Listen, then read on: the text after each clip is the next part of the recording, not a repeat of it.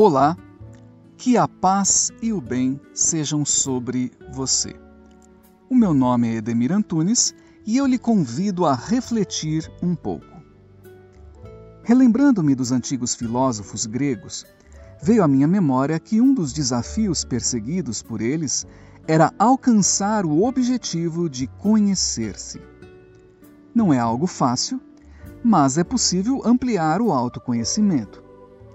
Em minha perspectiva, esta prática de responder afirmativamente ao imperativo conhece-te a ti mesmo ou conhece-te a ti mesma é um passo imprescindível para, com a ajuda de Deus, praticar o ensinamento ressaltado por Jesus de amar a outra pessoa como você se ama.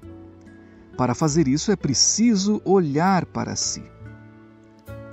Ao pensarmos numa pessoa qualquer, nós somos tomados, tomadas pela ideia mais ou menos óbvia de que nós não somos ela. Não obstante, temos que concordar que muito do que há nela também existe em nós. Para facilitar a compreensão, nós podemos tentar nos descrever. Sem cair na tentação de discorrer primeiramente sobre a nossa aparência exterior, comecemos a falar sobre o nosso interior. Nós temos uma história, valores, projetos, desejos, qualidades, defeitos, aptidões, gostos, costumes, medos, traumas e pontos de vista. Tudo isso que existe dentro do nosso coração se apresenta de alguma maneira no cartão de visita que nós chamamos de corpo exterior. Para ilustrar, Comparemo-nos a uma casa. Só dá para saber o que há dentro dela se nós adentrarmos aos aposentos que a compõem. Cada ambiente tem a sua particularidade e revela-nos um pouco dos seus residentes.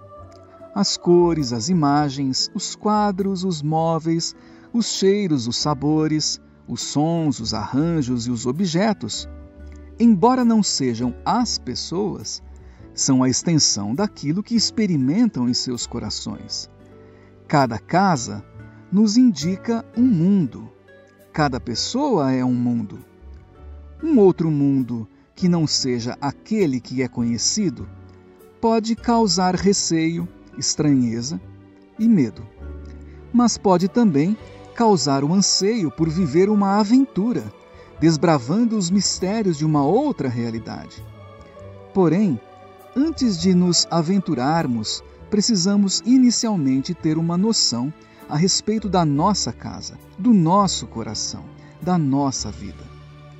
Quando temos esta consciência, fica um pouco mais fácil administrar a nossa existência, pois nós passamos a entender muita coisa a respeito de nós mesmos.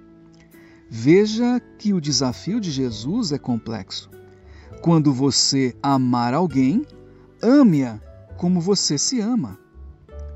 Você conhece os detalhes da sua casa-coração. No processo do alto amor, você sabe, principalmente das suas fraquezas e fortalezas, feiuras e belezas.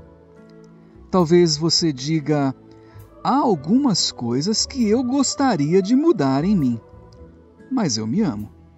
Então está ótimo. Você começou a encarar o desafio de Jesus. Que Deus lhe abençoe. Amém.